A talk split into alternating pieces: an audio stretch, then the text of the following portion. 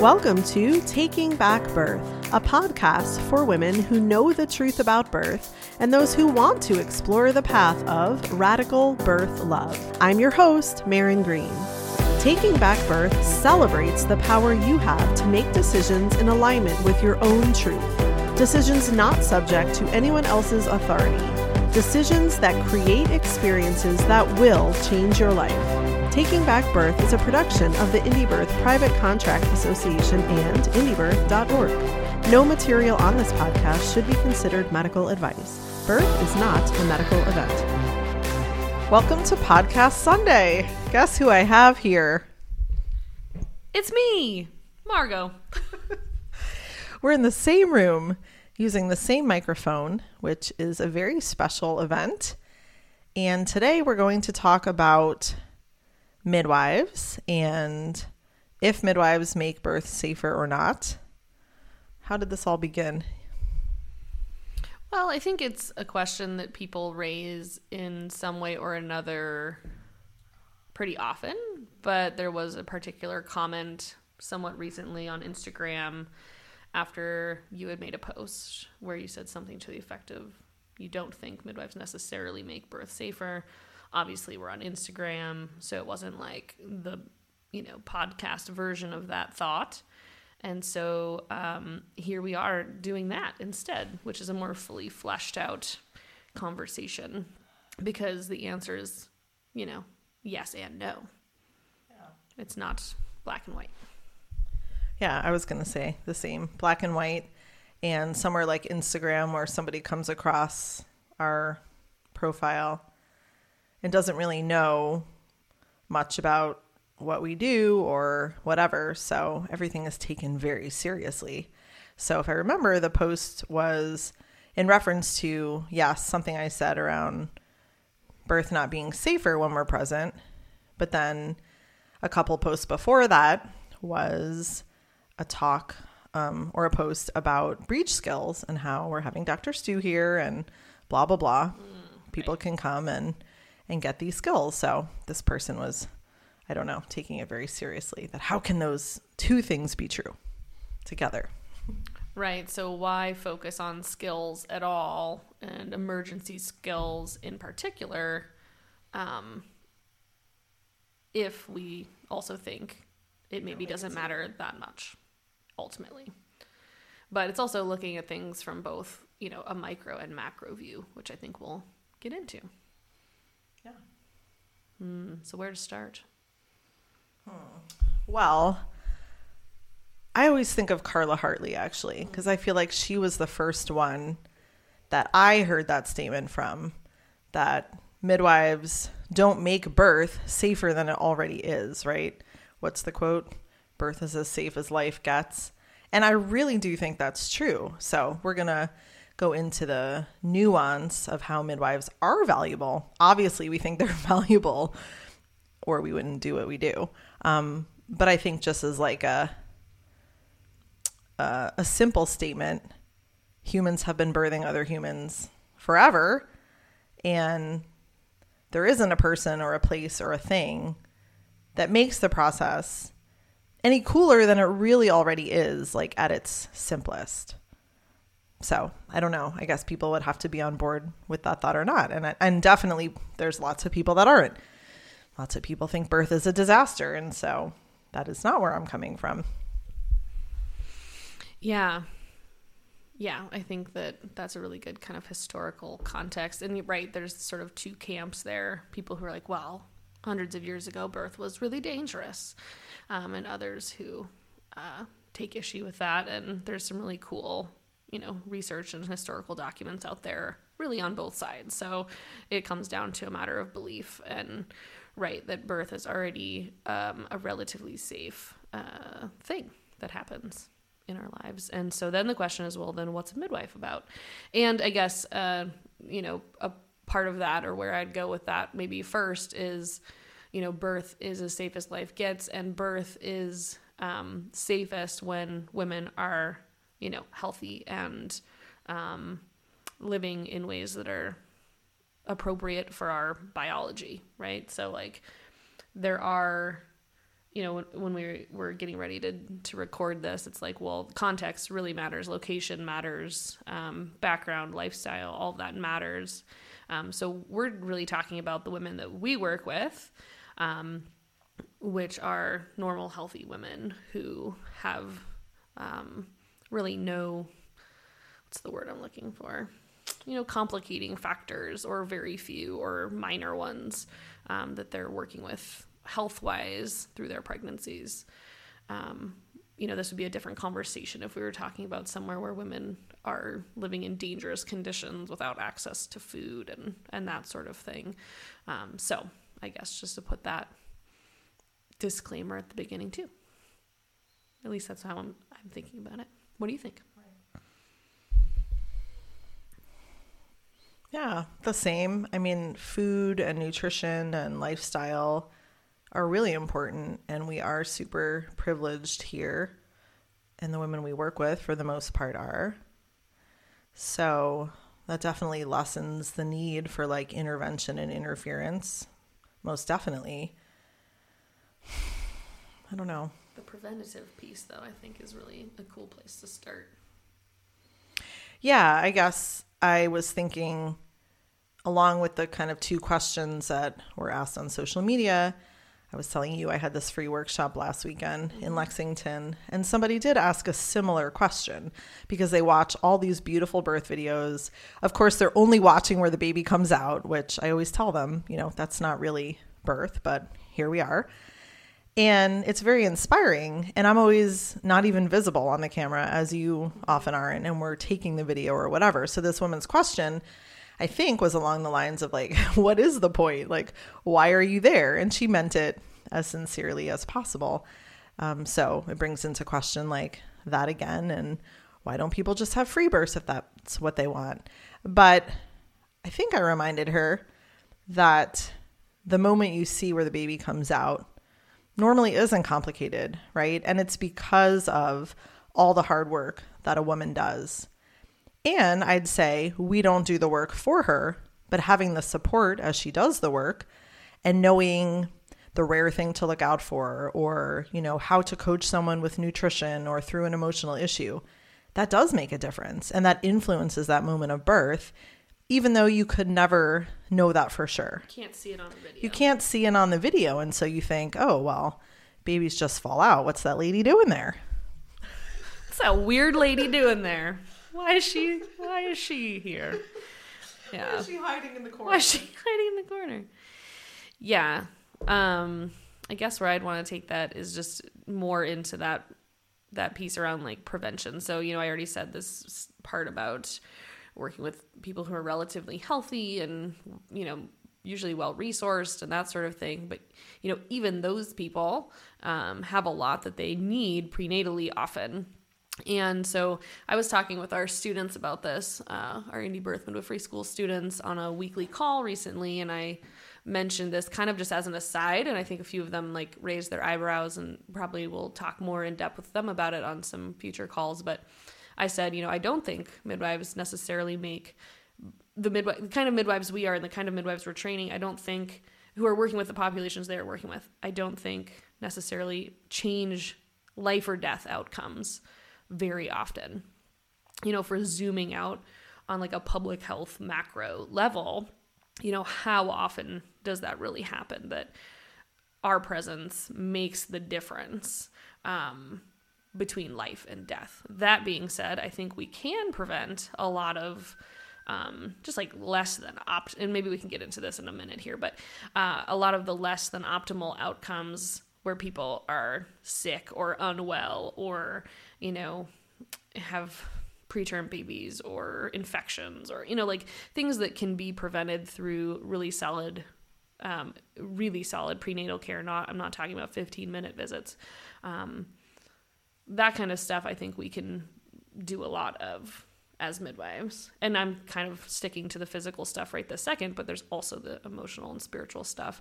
So there's there's things we can do to improve um, health going into the birth on like the physical level and then there's also just the experience of being supported through a pregnancy that is just totally revolutionary for women in a culture where we're not supported as women and where we're told like we're less than from the time we're born most of the time um, so that in itself is revolutionary and then is absolutely going to change the birth experience the postpartum experience and that woman's experience of mothering which then changes the world. So, you know, when I say midwives don't um, make birth safer, that doesn't mean I think midwives aren't amazing and crucial in sort of like a global revolutionary sense. Yeah, I'm not fond of the word safer, really. Yeah. I don't think you are either. Gives me the heavy jibbies. It's Right. just too much. Well, it's the focus on anything being without risk, which of course is not possible. So, birth has risk.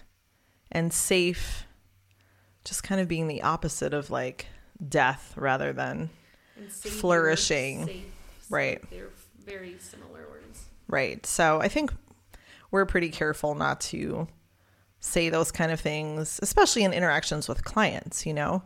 Um, like if somebody comes and that's kind of their perception of a midwife, and I've had people say that, right? Where they're like, oh, well, I just want someone there to keep me safe and make sure the baby is safe. I will call them out on that, or they're just not the right person. Not that that can't be talked through, because I think the medical model has ruined it in a sense, because for so long and continually, they're always telling people that they were saved. That, oh, if we hadn't done this, you would have died. Mm-hmm. Oh, if we hadn't rescued your baby, your baby would have died. And so there's this cultural misconception. And it's not even just a misconception, I think it's a consciousness that's like everywhere, even when people don't realize it, that birth is dangerous and that you need someone there to save you.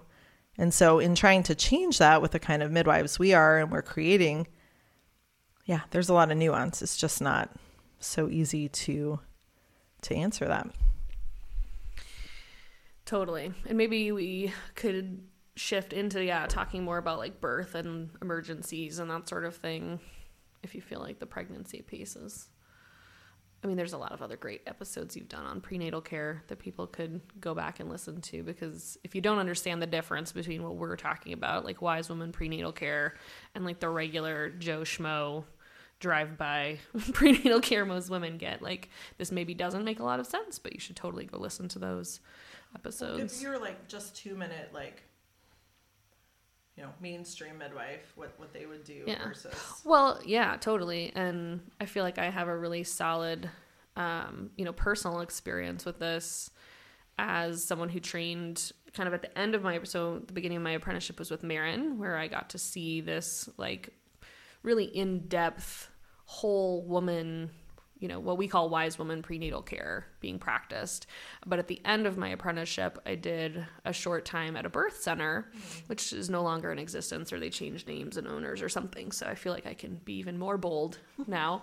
Um, where i was part of a much more medical type of midwifery. And even though it was out of hospital and it was it was with direct entry midwives these were not cnms these were cpms um, many of whom are you know working very closely with students at MEAC schools um, specifically the one nearby in utah. Uh, yep. And so I I got to see what that looked like. And you know they allotted I think they allotted half an hour for visits but women were never there for the full half hour.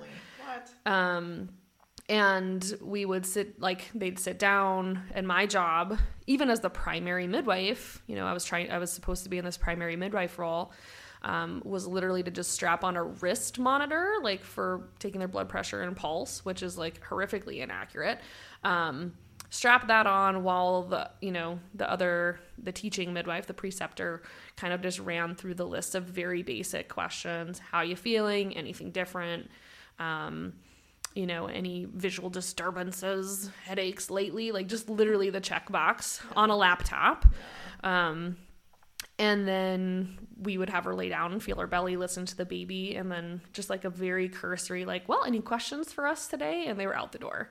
I mean, there was no like personal connection or very very very little and it was really uncomfortable for me um, as someone who had experienced this other kind of prenatal care um, where you really like grew to know and love this woman and her family and know a lot about her going into the birth um, and of course this model um, which I really do, you know, think it was a great experience for a lot of reasons. But this model of, you know, sh- showing up at a birth as the primary midwife, and some of these women I had never met, yeah. right? Like no, they hadn't come in yet for their appointment. that first week I was on call, and so here I I'm your primary midwife, and I've never met you. Or, um, you know, even the ones that happened kind of at the end of my month there, I had maybe met, you know, the three or four times, but for a total of you know, 45 minutes.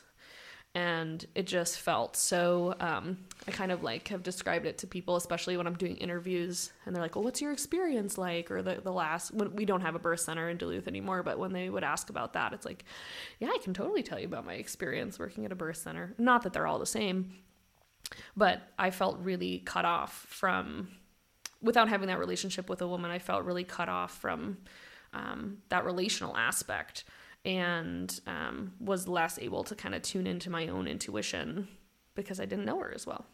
So that was more than the two minute version. But prenatal care is so important because if something does come up during the labor, again, typically not life threatening, right? But if someone's having a really long labor or, you know, whatever, it looks like, you know, knowing them really well over many hours um, is only going to be to your benefit uh, when trying to work through the likely like emotional stuff that comes up either bec- which is like either a cause of what's going on or comes up as a result of what's going on.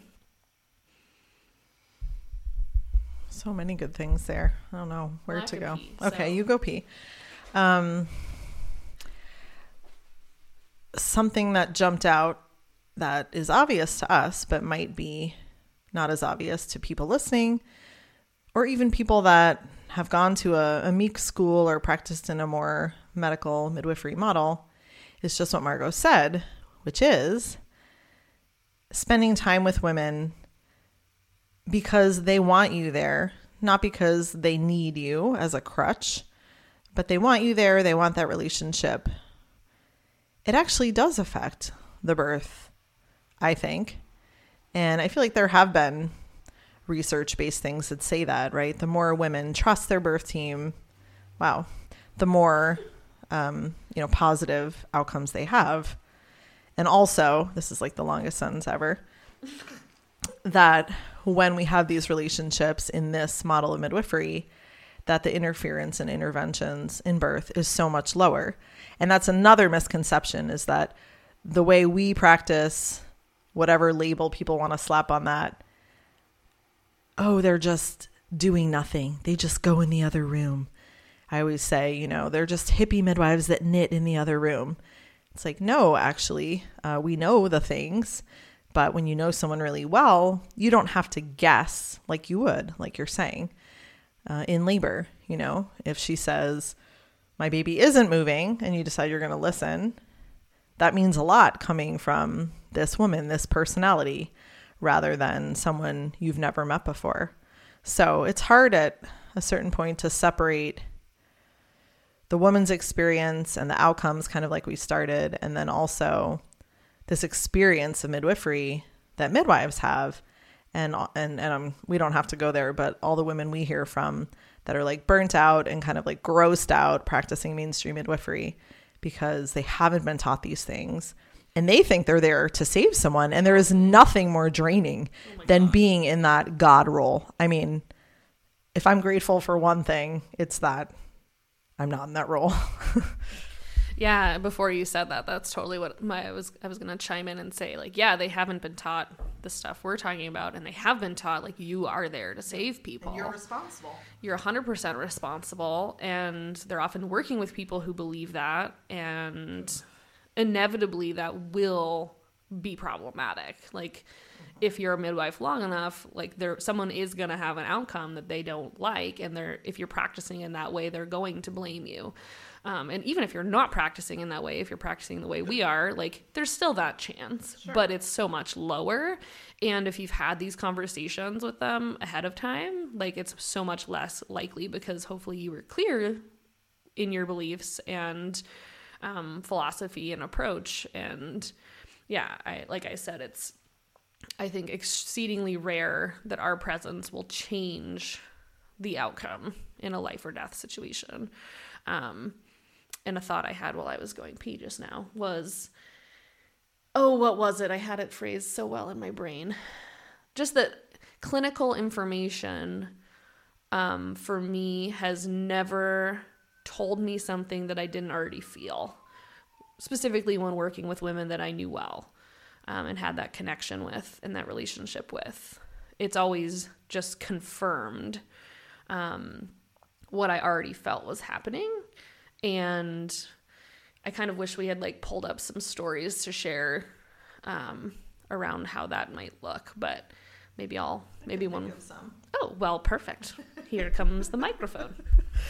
Well, I had the luxury of hearing you say this, and I was thinking in my brain, not even a birth story, but I can think of a recent ish prenatal situation that would be so different with someone you didn't know, mm. um, which is measuring large, right? the uterus, measuring large, and having a talk about that and what it could mean, and leaving it in the woman's hands to determine hey, does she want to find out more? Is an ultrasound in order? And not telling her even my opinion or intuition, which was, it's fine. Everything's fine. Everything's fine. But if I had just met that woman or she had just kind of come into a clinic, I wouldn't feel that way most likely. And to cover my ass because I don't know her and I don't know what she believes and I don't know that she even wants to take responsibility, right. I would have said, You're going for an ultrasound, which, by the way, I don't think I've ever said to anyone, but in theory, yeah. hey, you're measuring outside of what's acceptable. We don't know why. You haven't had any ultrasounds. So the recommendation is to go for an ultrasound. So in this case, um, it was really beautiful to see her reaction, her response, for her to work through her own fears and her own decision making process. And I know ultimately to not have been told what to do and have to come to it on her own. So I think there's like there's so many stories of of things like that that again aren't life threatening, but they might be outside of what we're taught is normal. And what benefit is there to just telling a woman what to do? Because not only is sometimes that not helpful in all of the ways, but you're missing a chance for her to like tune in and figure it out. And honestly, to trust you in a new way, like to trust you to be the one to hold the space.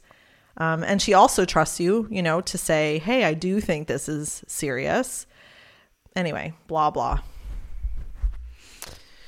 Yeah, as you're saying that, I guess the example, which is kind of like an amalgamation of lots of different birth stories, um, that comes to mind for me is like a non emergent transport for long labor or maternal exhaustion. And like this question of like, well, what would have happened if I wasn't there? You know, like the outcome would have been the same. It's just the experience would have been a lot shittier, probably. Right, right you know, as long as you're not being like a dick midwife who like actually makes the experience worse. So well, don't don't don't be that. But you know, like these, ex- I can think of transports that I've had where like you know whatever we, we I do a vaginal exam you know a few times because it's getting long and the mom's wondering like am i making progress? Like where am i at?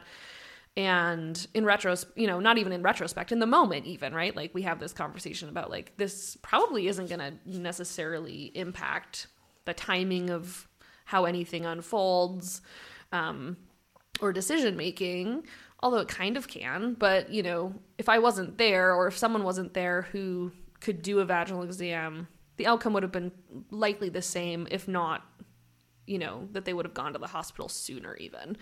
Um, so I don't know what I'm saying other than to say those are situations where if I had none of my clinical skills, if I had no tools, no experience with like exams or whatever, or even like labor patterns and what's normal, like that person, if they were having a free birth, probably would have, you know, it would have looked exactly the same it's just they wouldn't have had what's the word I'm looking for? Like the I mean just like the love and care and support through that process um so that they didn't feel alone in it, you know? And that's what I've said and I actually just did I just record a podcast about this?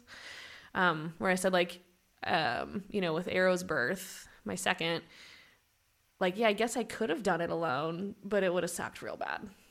if Maryn hadn't been there. Like it just was so helpful, not just to have someone with clinical skills, but just to have someone to like hold that space and um, be a support beyond what a doula can provide. Someone who's like truly knowledgeable about birth. Yeah, I feel that way about Rumi's birth. Same thing. It would have been so much scarier to just have been there alone.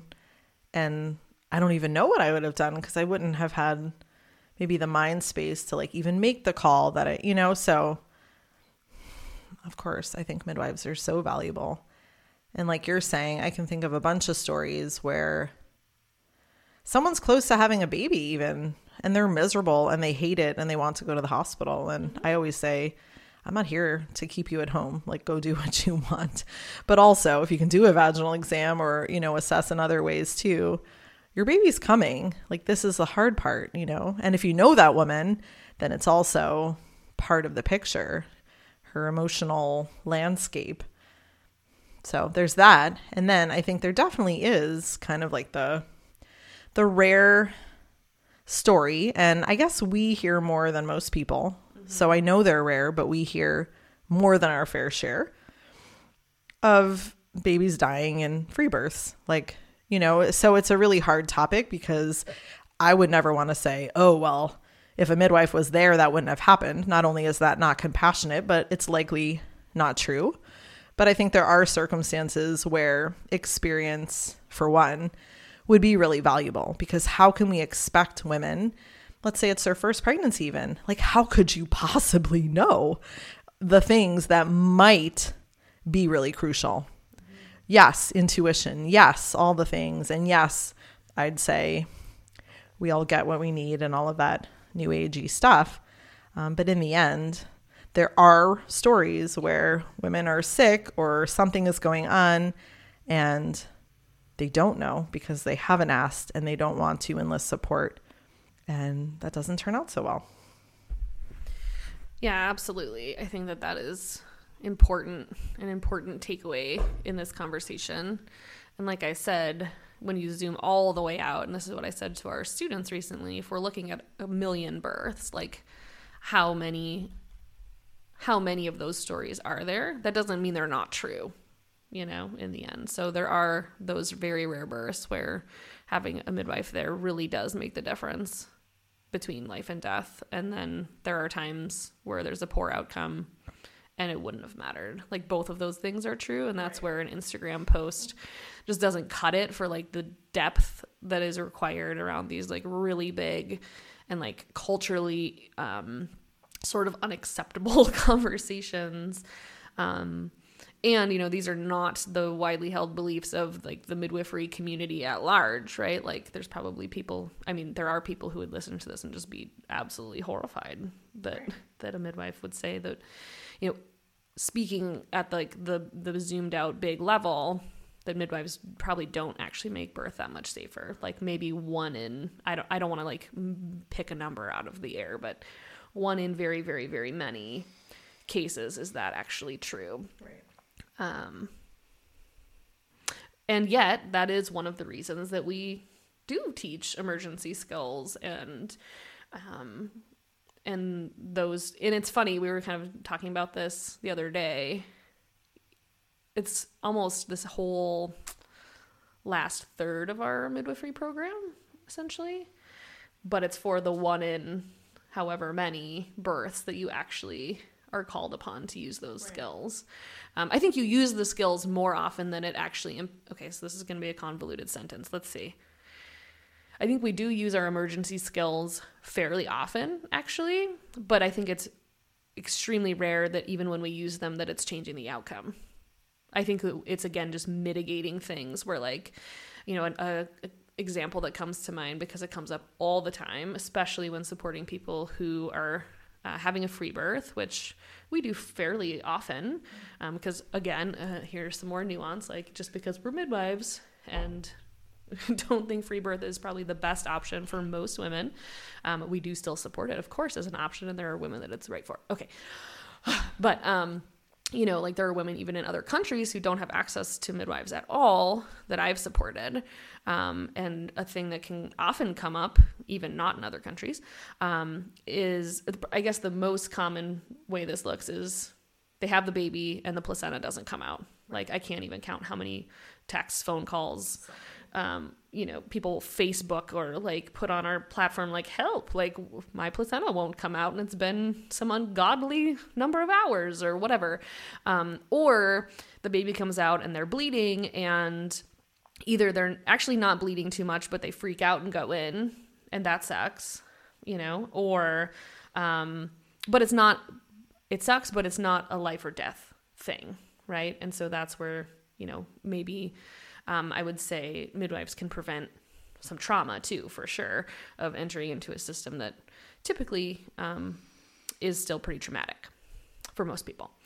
Um, but I digress. Or this is my my second part of that very long sentence is or they're they are bleeding too much and maybe they don't realize uh, as soon as a midwife would have um, and maybe they don't have the tools and knowledge around how to um, slow the bleeding even if they still ultimately would have transported um, that's a place where a midwife can totally improve I mean, even just at the purely physical level, like they wouldn't have lost as much blood probably, and so they probably wouldn't feel as crappy afterwards. Um, even if, again, it's not life or death. I think that's really rare that we're gonna like prevent somebody from actually bleeding to death, if that makes sense. Right. That should be extremely rare, like beyond extremely rare. Right. right, rare, but yet sometimes clients looking to you might kind of put themselves in worse shape almost. I don't know that that's a rabbit hole we want to go down. Rather than, I think with free birth, most people are just quicker to call for help in a way because they're not looking for someone else to solve it that's there. Right. So there's that. But what I wanted to say, which is related, is actually, I feel like I've gotten so much confidence as a midwife from free births, like from watching them from working with people. Um, you know, it gives me confidence in like the fact that birth works almost always. And so if I needed to do something, I'd be able to do it. And if I didn't make the birth or whatever, most people are going to be fine. I mean, we were watching this unassisted breech birth online the other day. And that's very vague, so it won't point any fingers at anybody.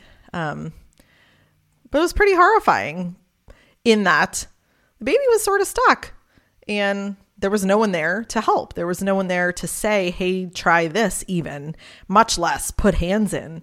So it was completely unattended and sort of had this panicky feel. It was very hard to watch, very unnerving. And it still worked out fine. So, you know, I think it's what Margo said. Like, on one hand, yes, it's great to have skills. Um, on the other hand, you know, we don't want to get too egotistical about ourselves and how we might change things when most of the time it would work out okay. Um, but I'm just like piggybacking on what you said, which is, you know, perhaps that woman was really traumatized. I don't know. But it w- might be really scary to have a baby hanging out of your body by its head and and to not know what to do. Yeah.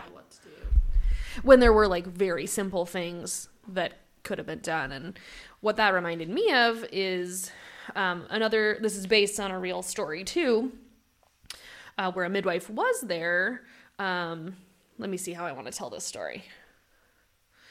Okay, so I guess what this made me think of, I'm going to not base it on a real story, but I'm going to give you a hypothetical here.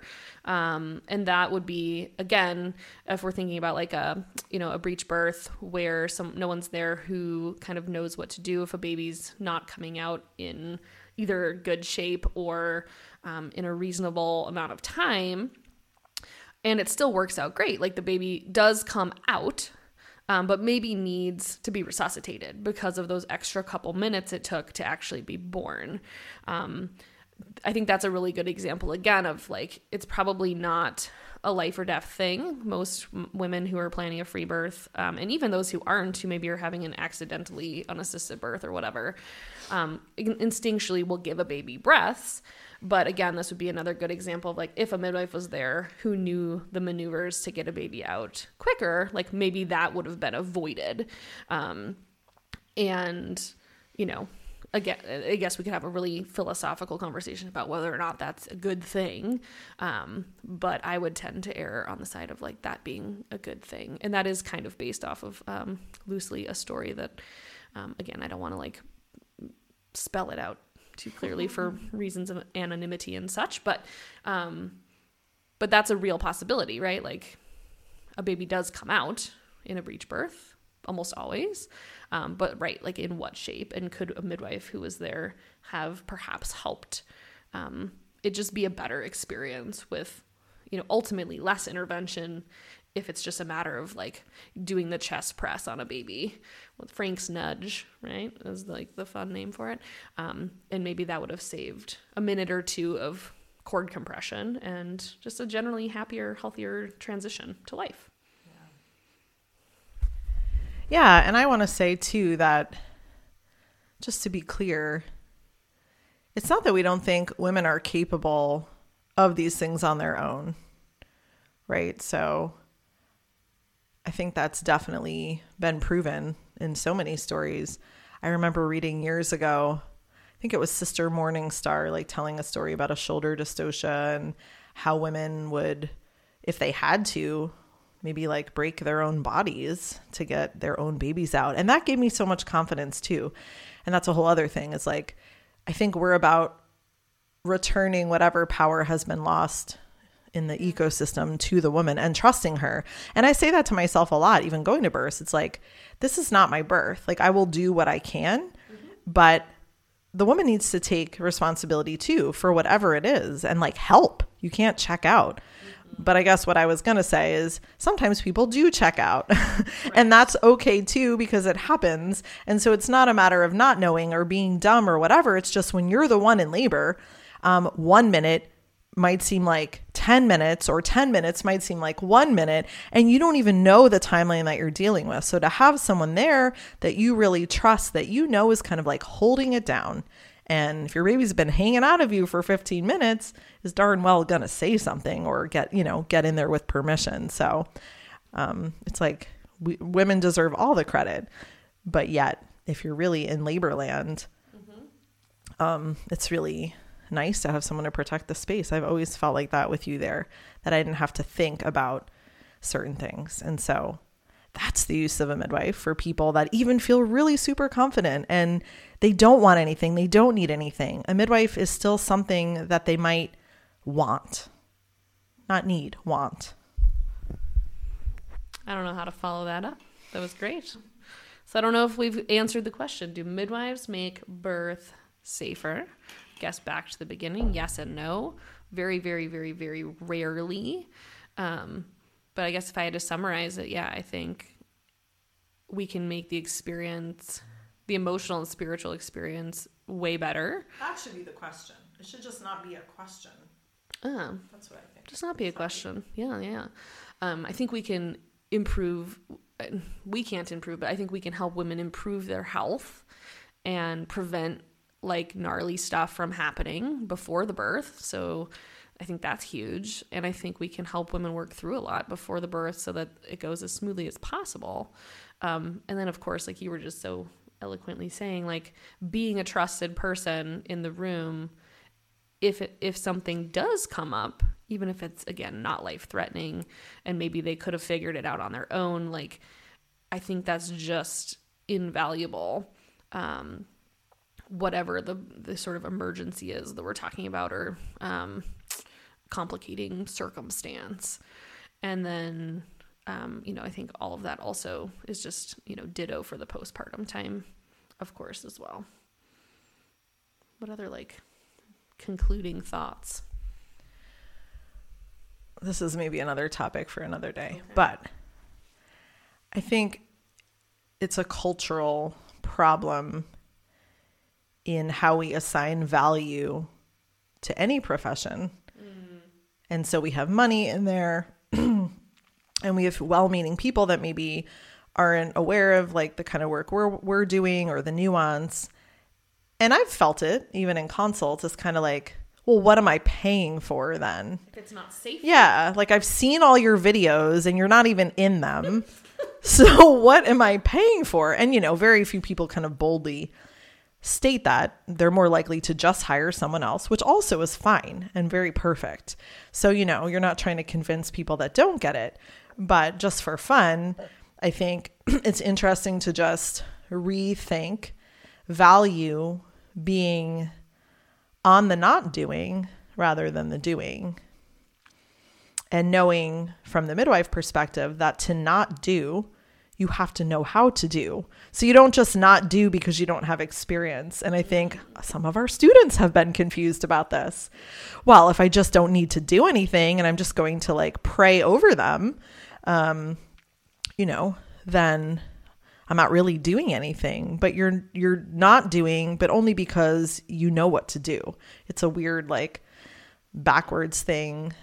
But I think you know there are definitely other professions like that, and I've given this analogy. I think I gave it in like the should I have a free birth with my first baby, so I won't do the whole thing.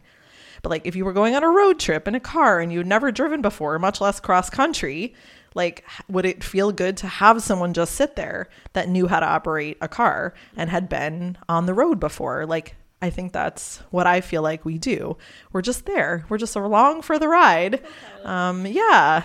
And not even that, like we're just watching it happen but there are things that you would know or have seen or have experienced that might be really valuable and that doesn't take away from that person driving they're still going to drive hopefully they have an even better trip and you know whatever but it's not because you're micromanaging and you're grabbing the wheel and all of that and i think again it's super conflicting with midwifery in general like people are so confused and so that's why we talk about these things well, and to expand on your metaphor with something else you said earlier, like the checking out piece. Like, of course, if somebody's like asleep at the wheel, then you do you do step in. Right, of course. And I think that you know I haven't seen that happen a lot. If we're you know going back to talking about labor and birth, but like I totally have had clients who you know are amazingly prepared and confident in all the things, have a moment of just like you know me asking like, do you, what do you think is going on, or do you feel okay about like what whether it's like this amount of bleeding or um, you know labor being long or whatever it is? And and I've had I've had them surprise me sometimes being like I don't know. Like I can't be tuned in right now for whatever reason.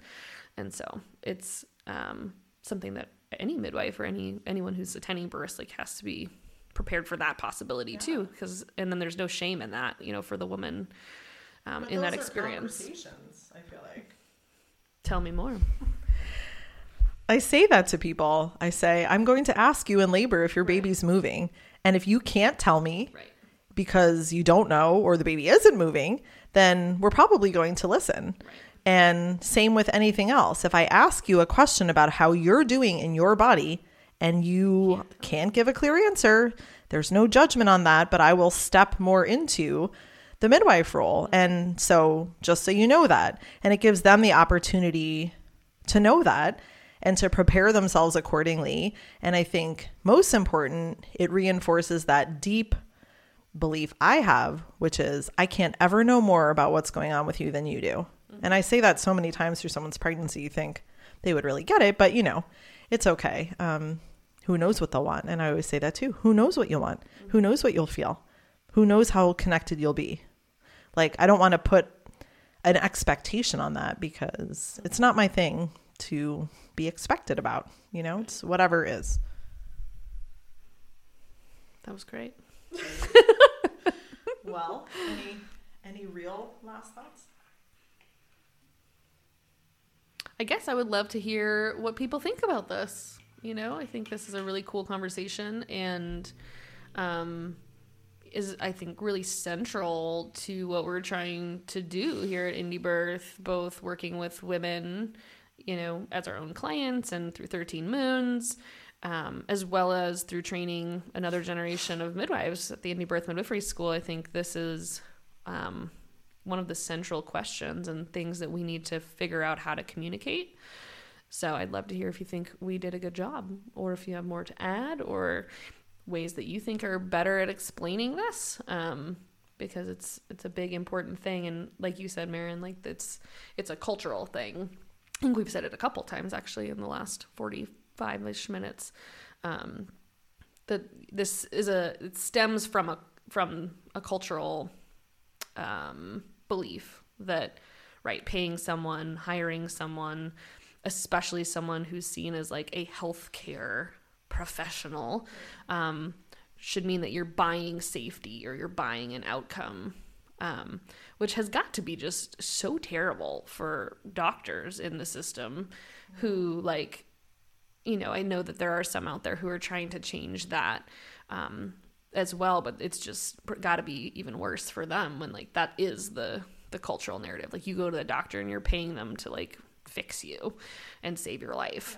Yeah. Um, and that's probably why so many of them are having a hard time and struggling and, and don't enjoy their jobs. But um, aside from yeah, but yeah. So I guess that's that's where I would leave it. Is just this is a cultural a giant cultural shift that we're asking people to make. And um, you know i'm excited to see in our lifetime how much of a shift can happen even if it's in just pockets of people and places. Um, and we do hear from women all over the world who do feel this way and, and women who want to be midwives in this way. So it is happening. It's definitely happening happening. And yes women that want to be midwives in this way i mean we have tons of students and I feel like a lot of our own clients, even, you know, that have experienced this, want to go on to become midwives. And I think that's not necessarily a great compliment to us personally, but just that this model is something that women really feel like in their hearts and in their bodies. And they understand it at a visceral level, which is also really cool.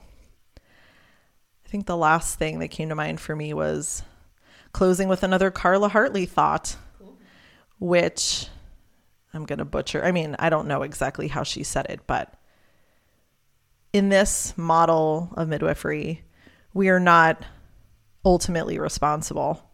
It is not our birth, it is not our experience, but we are accountable to ourselves and our knowledge and doing the best we can and having skills when needed. And even though both of us have been doing this for a while, we never stop learning, we never stop expanding and trying new things. And I think that is again where maybe mainstream midwifery has fallen short. Short. Um, short. oh God, too much kombucha and not enough. I like short better than yeah, short. modern midwifery or medical midwifery has fallen short. There, we should just end with that. Now we can't say anything serious after that. okay, I'm gonna stop talking. I think you get the you get the gist.